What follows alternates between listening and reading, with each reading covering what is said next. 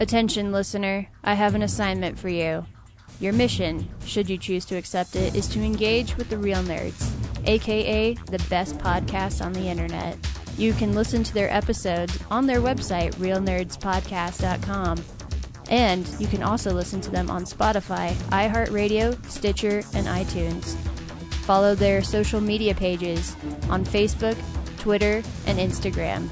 This message will self destruct never.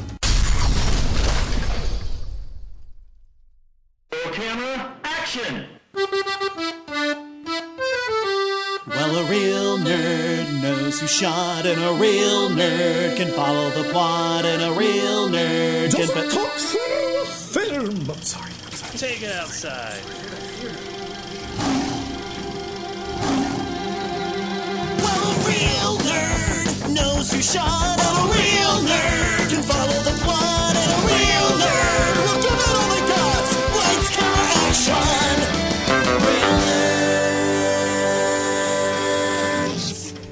This is Real Nerds Podcast, unofficially the official podcast of all your movie needs. I am Ryan, and I am joined by the OG, Brad. Brad in the house. And that's it, Brad. It's just you and I, the Just original. us. Yeah. Everybody, everybody's asking me when the originals. We're like the um, the multiverse that people wanted to see. We're like, you know, Spider Man from 2002. Totally. And everyone says, "Man, we wish it was just those guys again." And you know, they might have hated our third movie, but now it has this like soft spot in people's hearts, and you know, that's who we are now. That's a really good comparison. Yeah. I like being in the in the Blade X-Men era, although it is Singer, but yeah. Yeah, well, we just ignore him. Yeah, it do- doesn't diminish the work that all the other people did on that film. Yeah, it's like when you see a movie with Kevin Spacey and you go, "Man, that guy's a great actor." Too bad in real life he's a fucking piece of shit. So you know, what do you do? Yeah. Uh, every week on Real Nerds Podcast, we see a new movie and podcast our experience to the world. This is going to be a unique episode because, Brad, I wasn't able to get out to see Vengeance because it only shows like three times a day at like one of the Alamos in town. And I, I didn't, I wasn't able to out to get it. So you saw Vengeance written and directed by Ryan Howard. I mean, uh, PJ Novak, BJ Novak. And, um, I watched Hustle, the new Adam Sandler movie on Netflix. Which Stay I couldn't tuned. do because I don't have Netflix. So I know, and well, too, the streaming thing's getting ridiculous, which we'll talk about later.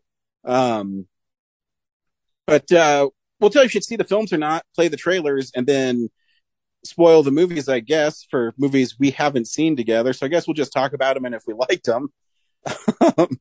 uh, but enough about you know this job. You participated in your eleventh 13th. um, 13th 48 hour film project. And can you give us a little taste of what we can expect from Team Nebulous Visions? Well, also 16th if you count the November ones that I've been doing. So, but it's the 13th Denver one. And this year we, I, I drew out of the hat fish out of water as the genre. Uh, we could have done holiday or vacation film, but we decided on fish out of water. Um, and we created a movie called Salmon Agua Loco. Okay. Yep. And So your, I- your, your idea for the title is to make sure no one can pronounce it so it won't win any awards. Uh, yeah, not even the people in the film could pronounce it without a lot of coaching. Um, you know, I, I actually just think it, it looks really interesting written down, man. um, once you get past the, uh, the tongue twisterness of it, um, I, I think it'll, it's, it's pretty grabby. But, um, yeah, uh, we shot it early on Saturday, um, and, and filmed it in record time for us. Usually we're filming till like seven or eight, but we finished by 10 a.m. Uh, and then we spent Wow. the next seven or eight hours editing it. Um, our first editor, you know, cranked it out and then Eileen took a pass at it. And by the time they were done, I barely touched it. Oh, wow. once. Yeah. So they did a great job of that. And then I spent, you know, the remaining time through Sunday polishing it. And then, um, you know, I was, I was watching it and there's, you know, some things I wish I had done better. And then I decided like, you know what? This is good enough that we should try to make it better. So I called everyone out to the location again. Luckily, new image, new image brewing in Arvada. Um, a great little place. Uh, definitely, uh, you know, patronize them if you can. Um, they, uh, open up our, their doors second time. Totally cool bunch of people. And we got our pickup shots that Oh wow. just greatly improved everything we did. Cause, you know, I shot very minimalist. I went into this weekend being like, let's do the bare minimum. We're all tired. Let's just get a movie done. And then after watching what we had, I was like, you know, we could do better. And, um, so the initial shots were just kind of like three people in the same angle. Um, uh, like floating handheld shots. And then it kind of looked repetitive when you watched it and a little boring. So luckily the second time we were able to go in and get some different stuff, uh, So different you- focal You lengths. and- basically Kevin Feige'd it, where you assembled it, it's ready to go. You watched it, and you're like, no, we need to add something to this. yeah, I'm, I Marvel Studios did it. Marvel Studios did, and uh, yeah, and then uh, I tag teamed uh a bunch Eh. of different yeah with tasks with Eileen. Um, you know, a lot of stuff that I usually keep to myself. Um, I outsourced to her, and we did a lot of stuff remote still, uh, despite being free to, you know, be in the same room with everybody again in these. Um, I, you know, we just sent a lot of projects back and forth, and um turned it in an hour early. So, Nice, um, nice. So yeah. And then, um, yeah, we, we don't get to watch it until next month. so, Wow. um, oh yeah, after we were done, uh, I was so excited. I, we gathered the team and went up to like a apartment movie screening room and watched everybody. But, uh, yeah, uh, a month from now, actually six weeks. So it's a while before you get to share them with everybody. And then the, the best of is shockingly two weeks after that, which is, it's kind of backwards this year. So Um, so without giving away the film, what's it about? Uh, I'd say, uh, it's, yeah, it's, uh, I trying to remember the log line, uh, we, we entered, but, um, has something to do with, um, like two people who are kind of different from everyone else, um, try to make a connection and it, it goes kind of weird. So the fish out of water, they're not supposed to be at this bar, uh, cause they're, very unique people and uh I don't want this the surprise is I I think once you watch it you find it, it'll, I can't say it cuz it's it's so integral to the enjoyment of it. So people meet at a bar and they're fish out of water. Two two two uh, unusual people meet at a bar uh on a on a Tinder meeting and it it goes very bizarrely. Perfect. And the name of it again is, Salmon Agua Loco. and I'll never remember that. How do you spell it? Salmon like the fish. Mhm. agua like the Spanish water, and then Mhm. loco like Spanish crazy. Oh, see, I see what you did there. Yeah, yeah. It's fish out of water. Crazy. Crazy fish out of water. Exactly. It's the name. It's the name of the liquor in the movie. Very cool. The liquor at the bar. Liquor. I barely knew her. Um. Mm-mm. yeah. So yeah, thanks again to everyone on the team this year for indulging me for another 40 hour film. Uh, it, it means a lot that people will still take a weekend off to make these things with me. Uh, it, it, I ask you this every year. Is this is this the one that you're going to win best of with? of course, dude. Hell yeah. It's the one we tried the least hardest on. So that's not true. We, we tried pretty hard. Well, um, but the intent was not to. uh, if if you have enough talented people working on it, hey, that's all that matters. And even if, even if it doesn't win, I think, uh, it's so much fun. This one that, um, like I, I think it has to win at least audience choice. It, it is I, I my perspective was skewed because I was so like brain dead by the end of Sunday, but everyone in the room when we watched it were just cracking up. So, Nice. um, cause they didn't, they didn't get to see all the polish, you know, I, I, I put on Mhm. it. So, um, they were like, wow, this went from this to that. That's amazing. So, and there's still Very stuff I didn't get to do. And that, so there will be a director's cut with additional things that, you know, I didn't get time to finish that I wanted to. So it'll, it'll be even better. Hell yeah. Salmon Agua Loco. There we go. So this yeah, week. looks like Zach is, uh, not here because he's recording a different podcast. So, Okay. No, fuck him. but he hasn't seen the Um, movie anyway. So Yeah, fuck him. Uh, and the horse he rode in on. Do people still ride in on horses? That'd be awesome. yeah, yeah, yeah. You There's, know, I'm uh, gonna put a hitching post post in front of my house just because. someone rides up next to your house like, Hey, I heard, I heard you, yeah, on your podcast, you don't think anyone rides up to places anymore. no, so you got your hitching post ready. Just some random cowboy. That'd be awesome. He's even like straight out, like he's a time traveler. Like, heard you got a hitching post here. Yeah, I, I want him to have like a toothpick in his mouth too, and like you know, permanent five o'clock shadow. His hat's kind of pulled down, so you really can't see his eyes. So he's kind of mysterious, but in like a handsome way. You know what I mean?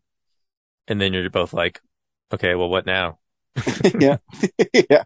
I don't know. Just hitching. Just hitching. Frost brand, just hitching hitching posts for luring cowboys to your house. Guys, I couldn't see the movie this week. Laura wanted me to build another hitching post out front. For some reason, it's attracting a lot of cowboys and some bandits. You know, you don't see bandits around too much anymore. I mean, your profession has, uh, well, weeded them out, I think. Uh, yeah, well, I mean, that style of bandit for sure. you know, I, I want the handkerchief covering the nose and the mouth, wearing all black, you know, So like, little, little things in life. you're chilling your, in your squad car and you see some dude at the come and go with like a little, uh, bandana around his face and cowboy hat. And you're like, nice. Yeah, except except no words will be spoken. It'll be like that Robert Redford gif where I just look at him and just nod approvingly.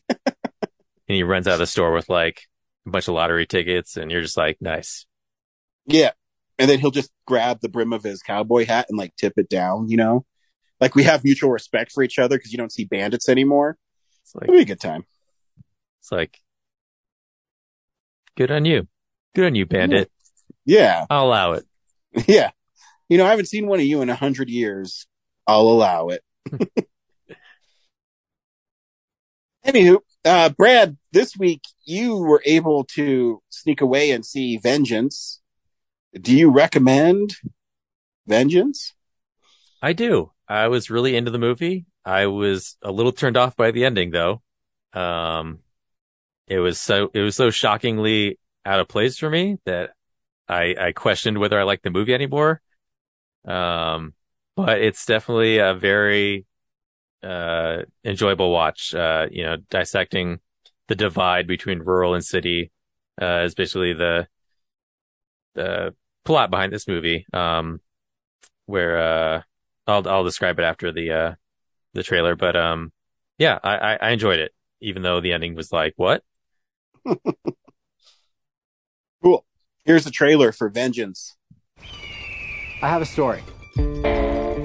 Okay. I'm in West Texas, where this family just lost their daughter to an opiate overdose. Oh my god, I'm so sorry. It's okay, it's not someone I was close to. But you flew to Texas for it? Uh, yes, uh, it was a girl I hooked up with a few times. Her family thought that we were more serious than I did. I've heard so much about you. I've I've heard, yeah. Abilene just didn't die, she was murdered. What? And the two of us are going to avenge her death. So, as like a personal boundary, I don't avenge deaths. But here's what I can do. I'm gonna record everything that you think happened to Abilene, and we'll put it on a podcast, and we'll see where it leads. What evidence does he have that it was a murder? nothing. And that's the story. What's this podcast about? A new American reality where people invent these conspiracies You got deep state, pill pushers, cartels, the law. because the truth is too hard to accept. My Prius exploded. Oh my god. What if you were driving a real car with gas and stuff? The problem isn't that these people aren't smart. The problem is that they are. How do you take your coffee? In the mouth? If you want people to open up to you, you gotta act like one of us. Who here is a die-hard fan of the University of Texas? And who here is a fan of Texas Tech? What if she was murdered? This just keeps getting bigger and bigger. Looks like two pairs of prints, cowboy boots. Calling out an APB to find two men wearing cowboy boots. What happened to her? Why do you care so much? Why do you care so little? You're so lucky in you, Emily. I really don't know what you saw in me. Art sees art. Texas has a full river. You can't solve something like this with a 45. It's the breakdown of society is what it is. Yes, ma'am. I think that's very wise. You're gonna need a 12 gauge, a couple of ARs, No. Western automatic, and a No. sidearm for safety. Where are you right now? Uh, I'm in an Uber. So I'll set you up, Brad. Uh, I, I do know the synopsis of this film because I listened to BJ Novak on Conan O'Brien Needs a Friend, and he talked about it. Perfect. Um, he is a journalist slash podcaster from the East Coast, and he gets a phone call that his girlfriend died, and he goes down to a small town in Texas. And while he's there, he thinks it's going to be great content for his podcast, but he soon learns that it's more than he realized. Yep, nailed it. Sweet. um, yeah, beyond that, it's just, uh, you know, his character and the, uh, characters in Abilene that he encounters are, um, it's just fun to watch, um, and watch them kind of like butt heads against each other. You know, the, you know, PJ Novak's character is a fish out of water, uh, in this movie. Heyo. And, uh, and the family that he interacts with are really convinced that, um, you know, their, their sister, uh, was murdered. Um, and then you watch, you know, kind of predictably, you're expecting like, okay, you're to watch PJ Novak exploit these people for personal gain. Um, but it's really more of, um, like he kind of does that, but, uh, the more he just, uh, listens, which is kind of a theme of the movie to what's going on in their world, the more he changes, um, and, and comes to their, um, you know, re- rejecting parts of his life in favor of theirs. And, um, uh, yeah, then there's like a, um, what's his name? Uh, Ashton Kutcher is this like record producer in there who has like these sort of brilliant words of wisdom about like life in general. And, um, it, it, it encourages him to like listen and watch what's really going on in this community. Um, and it, it's like, when he first meets him, he's like, he watches all this wisdom gets spouted to the, this like girl he's recording for an album. He's like, this guy's just trying to like, you know, uh, butter her up, you know, so he can like get closer and stuff. But then Mhm. the scene, like he continues and goes on like everything he's saying is, uh, actually like resonating with him.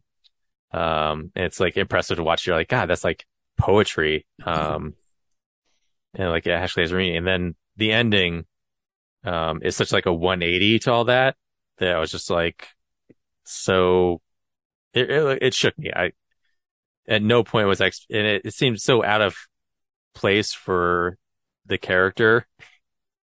Um, since you haven't seen that, I'm trying not to spoil it, even though I'm sure that would be fine for a normal episode, but Yeah, don't, because I'm going to try to see it tomorrow, I think.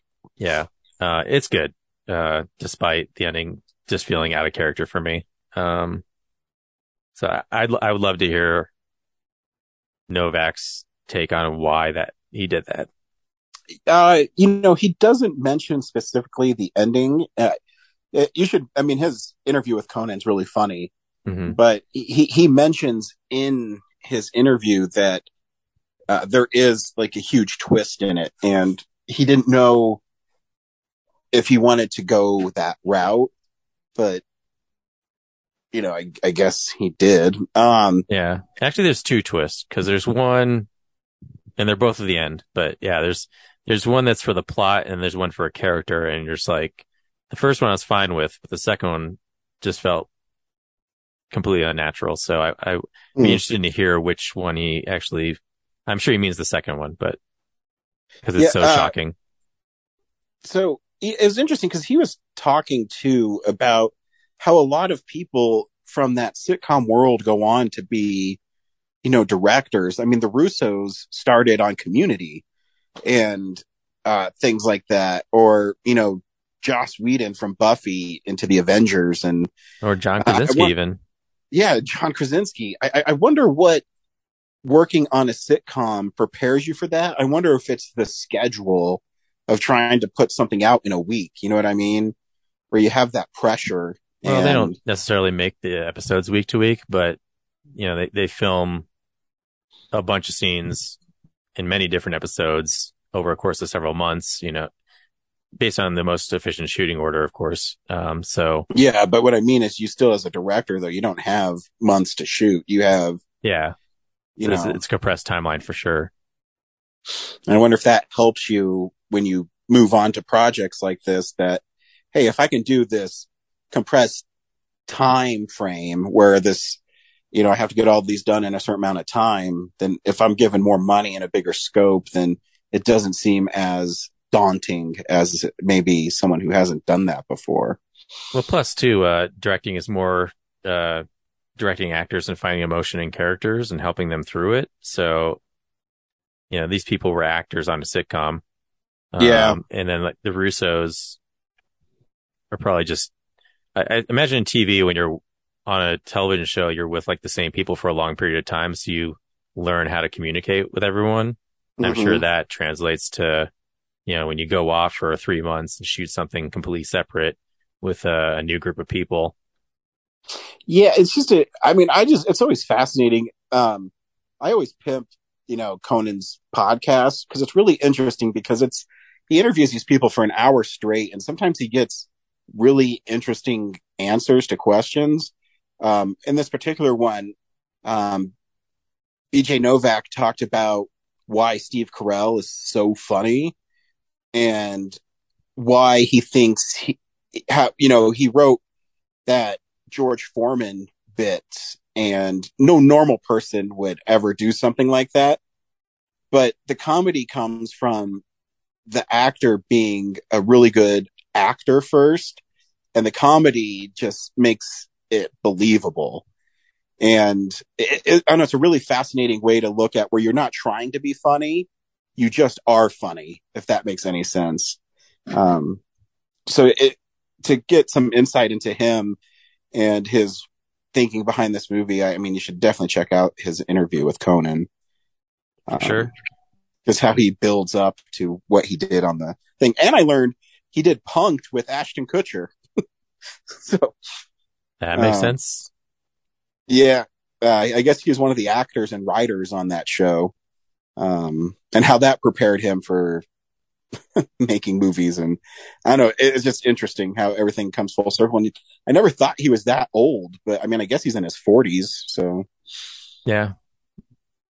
Most of those people are 40 and 40s and 50s now. It's crazy. I I know it's weird, and you just think about it and how how time goes by so quickly. You know. It's it's weird because when the show was on the air, I didn't really think of them as similar ages to myself. Mhm. And now that I'm in my 40s, I'm like, gosh, those were my Yeah. peers back then, and I I just thought they were a generation ahead of me. You know? Yeah, I know. And you think you know BJ Novak's like forty four. Yeah. Fuck. Look what I he's mean, done, and look what I've I done. know. there is this um i don't know it is definitely who you know though because um he and krasinski and like conan were all in the same like area in massachusetts and then Yeah. they all ended up going to harvard and you know writing for the lampoon there and um Yeah, and a bunch of other people from like St. Louis, like Jenna Fischer and James Gunn, and Yeah. uh, I think Creed Bratton even. Yeah, Um, it's it's it's a trip. so yeah. If if I'd gone to L.A. when I was like 22, who knows where I'd be? Yeah. You won't be talking to me on a podcast, that's for sure. I'd be like Ryan, who I left that guy behind years ago. And I'd be like, please, sir. I'll be like, uh, I'll be like the clone trooper in Obi Wan. I'll just be like, you know, forgotten about on the streets of some planet, and and then you'll give me, you know, a quarter or something. There you go, peasant. Yep. Whilst watch- you're in your Use it to watch my new movie.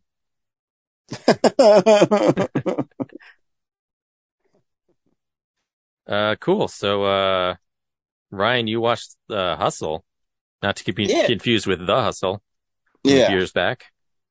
How was the hut or how was Hustle with uh, Adam Sandler? you know, it's pretty good. That's what I heard. Uh, it's another film of his where he's not, I mean, there's a couple funny lines in it, but he's not being funny. He's a, yeah, you should definitely, if you have Netflix, you should definitely watch it. It's another layer that is Adam Sandler. Um, here, here's a trailer for Hustle. Taking me to see basketball or bare knuckle boxing? We do everything. I'm Stanley Sugarman. I'm a scout for the 76ers. So you're 22 years old because you can't be in the draft if you're over 22. Yes, I'm 22 years old. Who's this? It's my son. How old is he? He's 10 years old. Okay. Okay. This Philly thing. There's room to grow there. I want to coach someday. Do you love being away from home all the time? Best chance to win in here is with you out there. What the hell am I still chasing this for?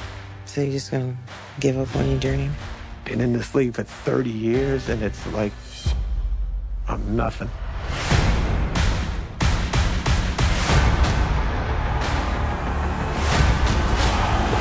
Look at this guy. You come to Philly, your whole world's gonna change overnight. I gotta work. My mom and my daughter, they mean everything to me. Salary's $900,000. He will call in sick. In all the years I've been doing this, have I ever reacted this way? He's raw. We train him, get him in NBA shape. What do you say? Not gonna happen, Stan. You just gotta get back out there. You know, I haven't been home on my daughter's birthday for nine years running. I'm not asking. The Sixers don't know you stashed him. Being the guy who finds the guy matters in this business. Mountains fire you for this. I just want to make sure I do what's right for the kid. He's got a daughter to support. You got a daughter to support. Where you from? Spain. Sounds weird. You think you can stop me? Welcome to America. That wasn't him. That wasn't even close to him. I fly home tomorrow. Is that what you want to do? Hey, you love this game. I love this game. I live this game. Let's get to work. The draft is in six weeks. If we're gonna do this, we gotta do it ourselves. No doubt about it. That kid's got it. Do you need a hand up? You don't need nobody's help. We need a spark. This is all for you, pal. This for us. Okay, it's for us.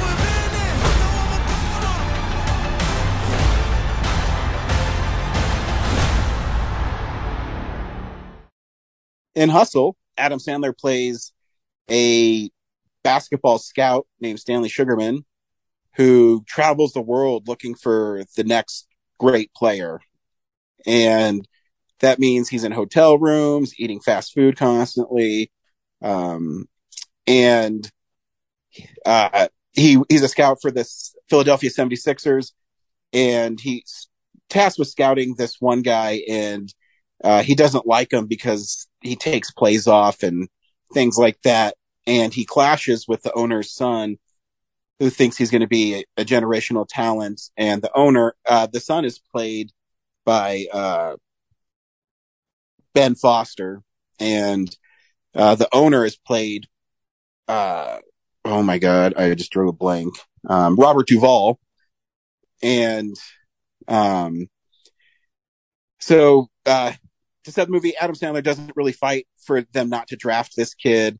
Um, Robert Duvall pulls him aside and says, "Hey, you got to learn to fight because you're now an assistant coach for me." And he and that's all that Adam Sandler wanted to be was a coach, so he can stay at home with his wife and kid. Um, later that day, the owner passes away, and the son, who already hates Adam Sandler, takes him off of being a coach and sends him back out as a scout. And while he's uh, in Spain, he goes to an outdoor basketball game and he finds this kid who is raw, but a, a really great basketball player. And um, he brings him back with him uh, against uh, the 76ers owner, who's now Ben Foster's character. And he ends up getting fired. And he takes upon himself to train this kid and get him ready for the NBA draft. And that's pretty much the movie. Um, but it's really cool. Uh, Adam Sandler is like, he's such a good actor. And, uh, it, it's just fascinating watching him, you know, do this kind of film. And then, you know, his next film, he'll be going, um, it, it's just, it's really well done. Um, they have a bunch of real NBA players in it. And the, the kid who Adam Sandler helps is an NBA player and he's surprisingly really great as an actor. Um, and yeah, it's just, a, it's a really good story. Um, I mean, it's, it's obviously has a lot of cliches in it, but there's something about sports movies that you always kind of rally behind. You know what I mean? Um, and it's, you know, it has montages in it and, um, you know, and then there's some tragedy with Adam Sandler's character and, um, why he's in the position he's in. So yeah, I think if you have Netflix, you should definitely stream it. It's the, uh, it's one of the better movies I've seen on Netflix in a long time. So yeah, cool. if you're looking for a basketball movie, you want to see Adam Sandler stretch himself as an actor, definitely stream Hustle. Sports movies are easy to digest. Yeah, and you know, you always kind of root for the people in sports movies. Um, there's something about the redemption of them, whether it's Rocky or, um, I mean, even something as like the longest yard and stuff. Um, you can always kind of rally behind them. You know what I mean? Mm-hmm. So yeah, hustle, check it out.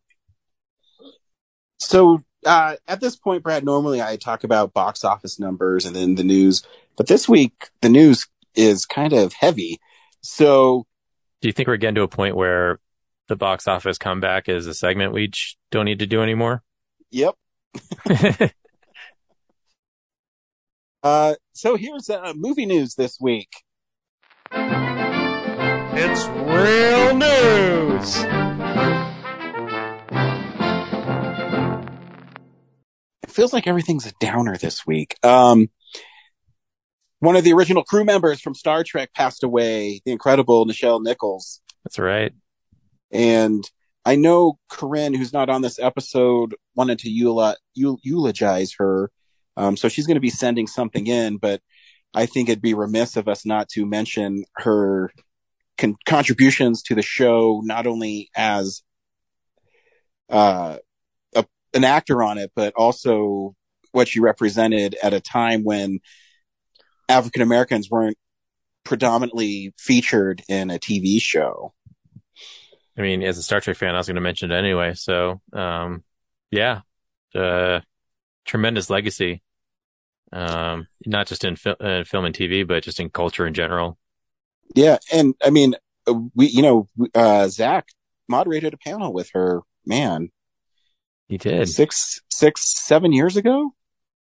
Uh, when was she at Denver Comic Con? I can't, man, I am so old. I can't remember. I saw her Um, like two, two or three times at Starfest. Uh, the last time, um, I was just walking around the hotel and almost bumped into her as she was being rolled along.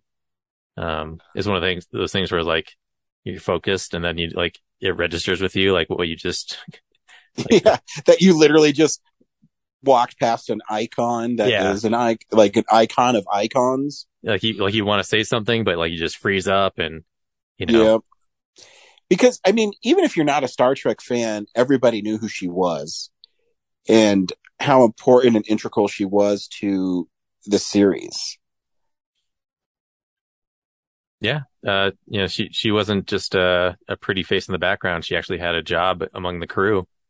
Um, and was very convincing as the communications officer.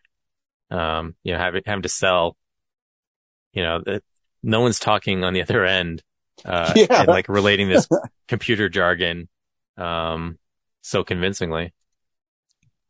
Yeah, and you know, to be in a room full of uh, men and you know have that presence and be that uh, memorable speaks a lot to her as an actress, and you know the the path she paved and stuff. I mean, obviously, I can't speak to it because I'm a middle aged white dude, but um, you know, it's so important to what she did and who she was. And for her to not only, she carried that legacy. Well, you said she was at three or four Starfests, but I mean, she was at conventions all the time and she carried that legacy and was always really cool with fans and open to them. I mean, because you know, she did other things afterwards, but that's what people want to talk to you about. And you talked about it for over 50 years and she was always super nice. So, Yeah. You know- also famously, she wanted to quit the show and then Martin Luther King Jr. stepped in and told her like, look, what you're doing is really important. It may not seem like it now, but it, it matters. So she stuck with Yeah. it. you're right. And how true are those words? I mean, she's like, she is an icon. I mean, uh, that's all I can say about her is she's an icon and, and she just changed people's perspectives and it's, uh, it's sad that she's gone, but she left a, a behind a legacy that can, can't be denied and a legacy that will live forever. And yeah. So, Warp speed for her. Yep. Um, live long and prosper, Miss Nichols, because you did. And so, uh, the other bummer news that, you know, I Just hardly happened. ever, yeah, literally happened like three hours ago.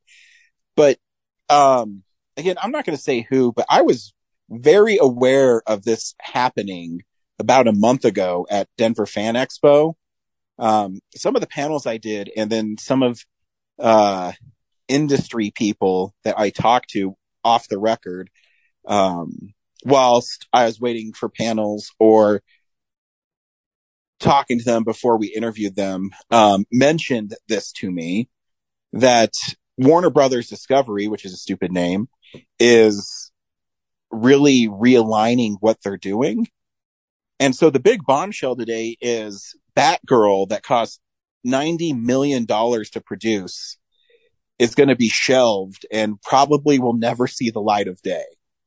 Um, and not only that film, but also they made an animated Scooby sequel that costs $40 million that they're just going to shelve and probably never see the light of day. And I, I, I heard rumblings about this and it, it's kind of shocking and sad at the same time. Yeah. To not even dump it on streaming, like it can't cost, like what is the cost of, like how can it be, um, that detrimental to your business that you can't, if you think of all the other, like, s- terrible movies that sit on streaming in Oh, yeah. perpetuity, and you're not going to sp- throw the one you spent like a hundred million dollars on on there to at least just get eyeballs and add to your portfolio of things that will pass people's time in their subscription. Like, I know. And there's been rumblings that it's actually a pretty solid movie. And even if it's like a TV level show, like still, why wouldn't you do it? and here's the thing too. I think Morbius cost this much to make. And you're telling me you can't release this in theaters? Like you don't have to spend like a Batman size, you know, marketing campaign because the awareness is already there. We knew that Michael Keaton was in there as Batman. I know J.K. Simmons is for uh, Commissioner Gordon, so you know that there is an awareness already built into this film, and it's it speaks to how ass backwards Warner Brothers has been and how they mishandle their properties constantly.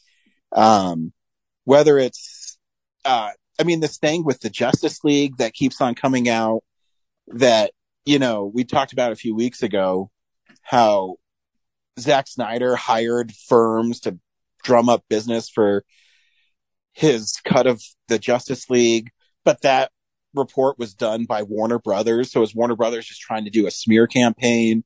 And then they merge with this, uh, with Discovery and they start canceling all their scripted shows on TBS, on TNT, because they're going to go to some reality shows constantly.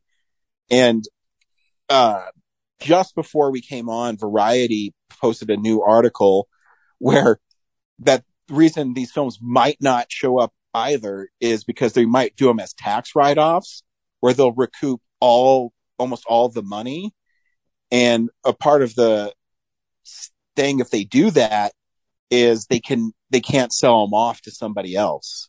So they literally wasted 150 million dollars basically on two movies and they're just not going to see the light of day and but they'll get the money back for them yeah and then why not release them I have no idea.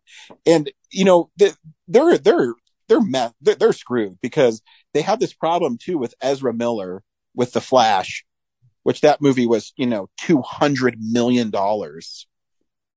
And he is, you know, assaulting people, kidnapped kids, is being weird on social media. They're fucked. Like, I don't know what they're going to do. Um, and you know, Ben Affleck is coming back as Batman.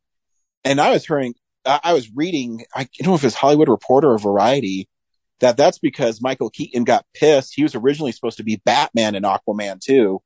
And, um, he got pissed about something. And then at the last ditch effort, they got Ben Affleck to do it. So, I mean, I have no idea what's going on at Warner Brothers. That's just sad. Um, and insulting. Like, yeah, because I mean, all, they're they're those movies are practically done. Like, yeah, and think about all the people that worked on it.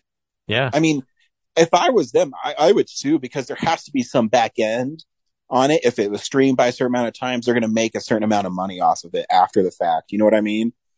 Yeah. Um, that that ends up not in your portfolio if you're um I mean, it'll, it'll, probably be listed, but no one will get to see that work. Yeah, that or why don't they just put it on Blu-ray? You know what I mean? Like, I you, mean, it costs way more to produce Blu-rays, I'm sure, especially for a movie that I think is, but like streaming, streaming, like the infrastructure's already there. It's a file. you, yeah, it just, it is so bizarre what's going on there. And it makes more sense now. Um, so Ed Boon, the creator of Mortal Kombat, for the past 10 years, it would go Injustice, Mortal Kombat, Injustice, Mortal Kombat. And they haven't made a game. Well, they're making one, but there's no details about it. Um, it's been three years since Mortal Kombat, um, 11 came out. And I think a big reason, and obviously he's not going to say it, is they can't do the DC one because they don't know what Warner Brothers is going to do. Warner Brother Games publishes Mortal Kombat, so they can't say anything about it because I think they're actually probably looking for a new publisher. And as soon as they can announce who their new publisher is, they're going to announce their next game. Because if you see what this dude who's in charge now, what he's doing is he's basically, he was pissed and, um, some of the artists were rightfully mad that their movies were going simultaneously on HBO Max and theaters. So they realigned everything where they're scrapping all their, you know, $50 million movies that were supposed to be on HBO Max. And now it's just going to be, um, theater tentpole movies. So now it's just going to be stuff like Aquaman and then, you know, Flash. So maybe five or six movies a year. Um, I don't know, man. I don't know. It's, it's shocking that with all the TV shows and comics and merchandise is still not as profitable, profitable as a, a streaming reality show. Yeah, and I and I, think stream. Well, this has always been my problem with streaming, and I mean, you can disagree if you'd like, but I mean, how do you even monetize streaming? It's all based on your subscriptions, and they do it by if you watch. So Netflix counts a rating as if you watch a show for three minutes. So if I turn on, I don't know, some bullshit, stupid ass thing they have on Netflix, and I watch three minutes, like, oh, this is stupid but I watch it long enough for the algorithm to detect it as a watch. Well, now that's why I have all those, you know, shows that I don't care about and places like Netflix and HBO Max or whomever you're getting your streaming from. They're only going to last for a couple, one season because it's not new anymore. So cool. Well, here's your 13 episodes. Well, we're just going to produce new shows. So we always have something new and it'll create more uh, subscriptions, but it's blowing up in their faces. I, I knew streaming was going to run into some problems because they get greedy. I mean, my kid loves Netflix, but it's the most expensive streaming platform now. Can you believe that? Yeah. By Feels by like long HBO should be, but it's, yeah, it's not. Yeah, I think I I got charged last month for Netflix, and I think with taxes it was eighteen dollars, and so it's basically three dollars more than HBO. And on Disney, I get Disney Plus, Hulu, and ESPN Plus for thirteen dollars. and a lot of that's because you have HD, um, which in this day and age, HD should be the minimum. In the exactly. tier. So like you can pay $8 and you get standard definition. And you're like, are you kidding me? It's 2022. Like we've had HD since tw 2007. Exactly. And they're they're going to start having ad supported tiers. It's like so it's basically just TV. Yeah. And uh, I don't know. I, I I've always had a problem with That- streaming. That always annoyed me about cable is like you're paying a subscription for cable, but they still get to run commercials. Yeah, you're basically getting hammered twice. You know, Yeah. because you have to watch the. Well, you don't really. I really don't anymore because I just DVR everything. But, um, yeah, it's it's it's a joke. I, as a Batgirl fan too, I'm heartbroken because I've wanted to see her on the big screen for a long time. Besides being shoehorned in in Batman and Robin. Yeah. And it's, it was at the finish line. That's even worse. Like, Yeah, I think they've been done since March. So yeah, it, I think it was supposed to come out in October-ish. So to not Yeah. even put it on Yeah. a platform to watch. They're just like, yeah, just, uh, throw all that footage in the vault. Who knows? Maybe they'll just delete the hard drives too, yeah, fuck, and it's because that costs money to store, right? Yeah. Uh, I mean, they're getting tons of bad press for I, I wouldn't be surprised the next day or so they might reverse what they're doing.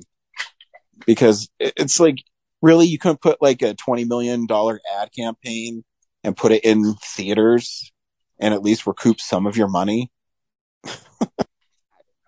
I think it was, it was what, the thing. 90 million? They could have Yeah. got to 90 million and broken even. Yeah. uh, Here's the thing. Do you honestly, do they honestly think it'll be worse than Morbius? Yeah. You know what I mean? Like, fuck. I mean, Morbius does have the Sony Marvel connection, so that helps, but It does, but all you would need, just like the Flash, you all you need is a Batgirl to show up, and you'd see Michael Keaton in Batman's, you know, costume, and he's, you know, let's do this together. And you know that you'd have a team up of Michael Keaton as Batman and Batgirl. Dude, people would fucking watch that movie. I would. yeah. Morbius got to 73 million, Yeah. uh, domestically, 163 exactly. worldwide. and that movie is not good. So, yeah. So you run like a twenty million dollar ad campaign. That's one hundred and ten million dollars. So you need to probably make one thirty to break even. I, I, I'm sure it could do that worldwide. Is That there any part of you that thinks that this is some marketing ploy to generate buzz for it?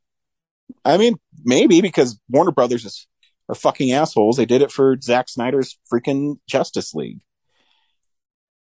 I, I don't know what they're going to do, honestly. I mean, they're so up shit creek without a paddle that, I mean, you look at their thing and says, oh, cool, we have the Batman this year. Because their DC Super Pets didn't do that well. Man, they better hope fucking Black Adam does well. And Aquaman. Yeah, because I wonder if people are, will sour so much on the brand that you know that they're just over it unless it's going to be Batman. And Because Shazam, I- I- got Shazam coming out too, man. Yeah, Shazam's what? Shazam's Christmas, Hmm. and I mean that movie looks fun, but it's I don't I don't know, man. I, DC just first it was trying to compete with Marvel by rushing to Justice League, and now you create hostile work environments for actors on your sets. You do piss poor, you know, investigations into it, and it- everything they do just looks bad. And this used to be one of the you know most proud film studios in ever. So I don't know what they're gonna do. They're just it's just a fucking nightmare there. Just imagine like, like I, I could totally see Discovery going through and like dissolving the park, Oh Like- yeah, just eradicating all that movie history. yeah. It, and I mean, again, I was told by people in the know that th- there's a chance they're going to sell their characters, like get rid of Batman and Superman. So, and, and there's a scuttlebutt that like Marvel is interested in buying. Which So I, would be interesting because you could actually do a Marvel DC crossover movie, which would make a billion dollars, but also like who else is left? Like Universal could buy them and who else? yeah, who else Well, can it's afford like, Universal and Paramount. I mean, Paramount and Amazon maybe? Yeah, but then I, I mean, then are they going to stop publishing comics? Because are they only buying them because they want to make a Batman movie and they don't give a shit about the comics? I mean, I don't think there's a ton of merchandise attached to those properties. So Yeah, Like- I mean, I don't think it'll happen because the comic books are a way for them to get into it. But you know, I, I'm just saying, there it, it's interesting for characters and a brand that makes them billions and billions of dollars a year that they treat it so poorly. can they just make their own DC studios? Like it's I mean, I guess you could. You just that's what Marvel a did. distributor. Yeah, I mean, Marvel. they attached to Paramount first and then they broke Yeah. off and I mean, I guess eventually you could. I I mean, I would. I, they need someone in charge who they need. They need a Kevin Feige like in charge, bad. Mhm. But yeah, I don't know. I don't know. So, anyways, that's news. Um, anything good to go out on? uh, yeah, uh, ne- uh, next week our film of the week is Prey, which I'm really excited for. Um, I've heard it's getting really good reviews, and uh, I read an interview with uh, the director Dan Trachtenberg, and he said that the reason this is uh, on Hulu and not in theaters is because Fox wants to see if there's uh, it's like a test movie, if there's room for blockbusters at home. So he says it's not the budget hasn't been compromised and he didn't shoot it any differently, but even though he knew it was going to go straight to streaming. So it's So kind the- of the opposite of that, you know? So even though Disney's been putting blockbusters on streaming for years, they want to test another Yeah. blockbuster on streaming. Okay. My guess is uh mid-level blockbusters like, you know, Batgirl size budgets on Yeah. streaming. So everybody should watch Prey um to prove that it's uh you know a viable option and or don't because then they'll start putting it in theaters. I was kind of hoping that they would show it in theaters anyways. Yeah. Um It's but- it's weird that like um like the Alamo or s- s- uh, this is always uh, a big question for me. Like, why don't these theaters that are struggling also program s- streaming sh- uh, events like or events for stuff based on streaming too? Like, you know, it's like why can't I watch all six episodes of Obi Wan at the Alamo or Yeah. Regal or something, you know? Yeah, that is weird. Um, I don't know what they're doing. But like like they should have the because uh, was it Andor looks Mhm. impressive as hell. Like that's probably what an hour long show, or the Mandalorian season three. Like those Yeah. premieres should be theater events. Like I they're- agree. They're quality, like film level quality stuff. So yeah. Agreed. Anyway, But yeah, box over. uh, should we uh lead in for uh Corinne? I guess. yeah. Uh, Corinne has sent us something honoring Nichelle Nichols, and she sent someone else. I can't remember who she sent in to. Um, hang on, let me um bring up her message she sent me. Another death. Ah, yeah. Who did we miss? I feel bad. Um, Google. Pat Who- Carroll. Oh, the voice of Ursula. Yeah. Um, so she she'll have that for us. And for you, because you're listening to this. Hey nerds and everyone listening at home, it's Corinne. I just wanted to share my thoughts, even though I wasn't able to make it onto the recording today. The nerds always seem to pick like the times when I'm working to record, although admittedly I have a super weird schedule now, so it seems like I'm always working. Anyway, um, but I just wanted to pay tribute to two film icons that we lost this this week, um, in Nichelle Nichols and Pat Carroll. I'm not a fan of Star Trek the original series. I'm a fan of the overall franchise. I think I've said before that I watched uh, Next Gen and Voyager and some of Deep Space Nine with my dad growing up. Uh, I've never seen any of the original series or any of those movies. So for me, Nichelle Nichols, um, like I know she's Uhura, Lieutenant Uhura, um, but that's not where she makes the impact for me. For me, it's more of her work as uh, really as an activist and working with NASA and recruiting women and people of color for the space program, and how she re- recruited uh, Sally Ride and others who in- became instrumental in NASA and deep uh, space exploration. And um, so, I, if if anybody of you have ever seen um, Drunk History, they do an excellent segment it you know it's it's for comedy, but it is uh, fairly educational on um, how she planned to leave Star Trek after the first season, and she was actually convinced to stay on by Dr. Martin Luther King Jr. and she ended up becoming this major um, figure in I don't know if I'd say civil rights, but at least like pushing for more inclusion in the space program. And so I know more of her work on that end. Um, and I'm less familiar with her stage uh, or film work, but you know, obviously, I know she made a, a major impact on a lot of people growing up. One of whom uh, was uh, Whoopi Goldberg. That Whoopi Goldberg got into acting after she saw Nichelle Nichols play Lieutenant Uhura, and uh, so, I mean, Whoopi Goldberg is who she is. Um, but I do uh, appreciate some of her filmography. But anyway, um, so I just want to pay tribute to Nichelle Nichols, and uh, I wish her family the the best, and my condolences at this time, if they happen to be listening, and to all of her her fans out there in uh, in the in the world. Um, you know, I understand. I'm alongside you um, because we also lost this week Pat Carroll, um, who personally made a, a bigger impact on my life. Um, obviously, everyone knows her for her role, um, for her work as Ursula, and of course, that's how I know her best. Um, I've said many times on here before that I, I love The Little Mermaid. Um, Ursula is one of my favorite villains. Pat Carroll just brought such life to that character.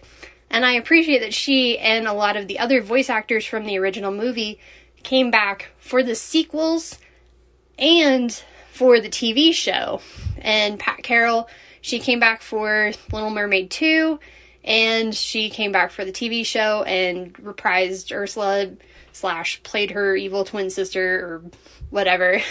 Um, yeah, but I, want to also make sure that you guys know that her filmography extends far beyond uh, her work on The Little Mermaid. Although, obviously, a lot of people in my generation, that's what we know her best for.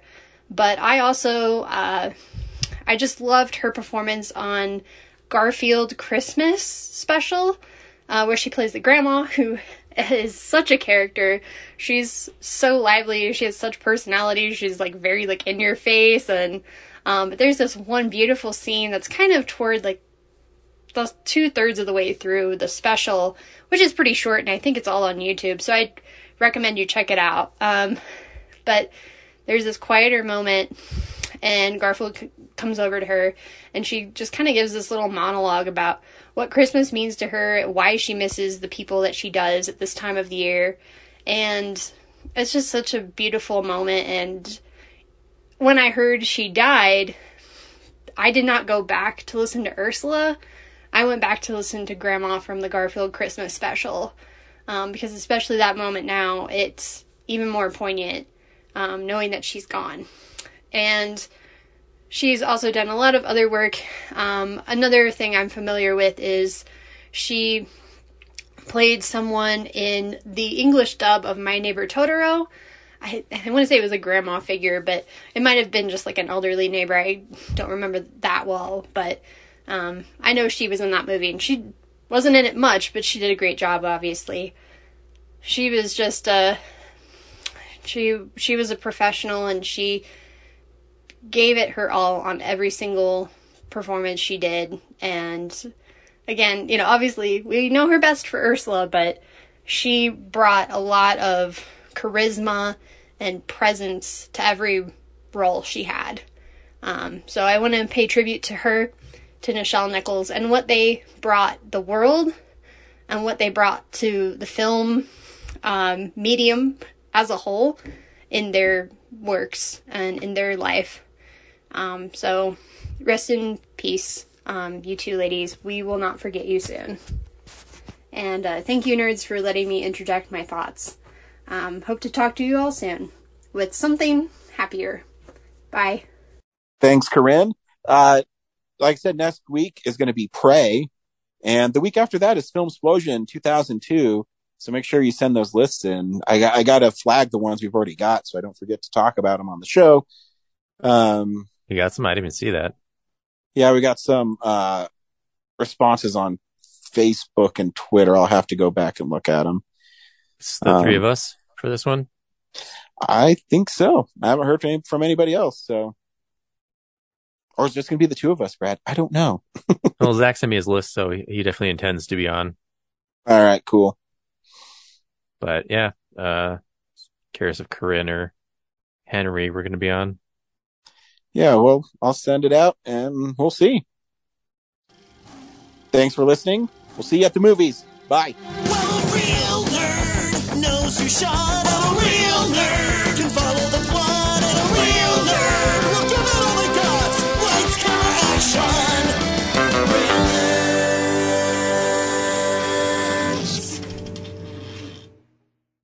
Thanks for listening to Real Nerds Podcast, a Nebulous Visions production. Stream or download episodes, read articles at realnerdspodcast.com. Stream us on Apple or Google Podcast, Stitcher, Spotify, or iHeartRadio. Follow us on Facebook, Real Nerds Podcast, Twitter and Instagram at Real Nerds. Watch us on YouTube, Real Nerds Podcast. Email us at realnerds at gmail.com. Call us at 720-6nerds5. Thank you to Sparks Mandrill, Mike at Plan 9 Studios, and Bolognium for all of our groovy theme songs. And that's how you fucking do it!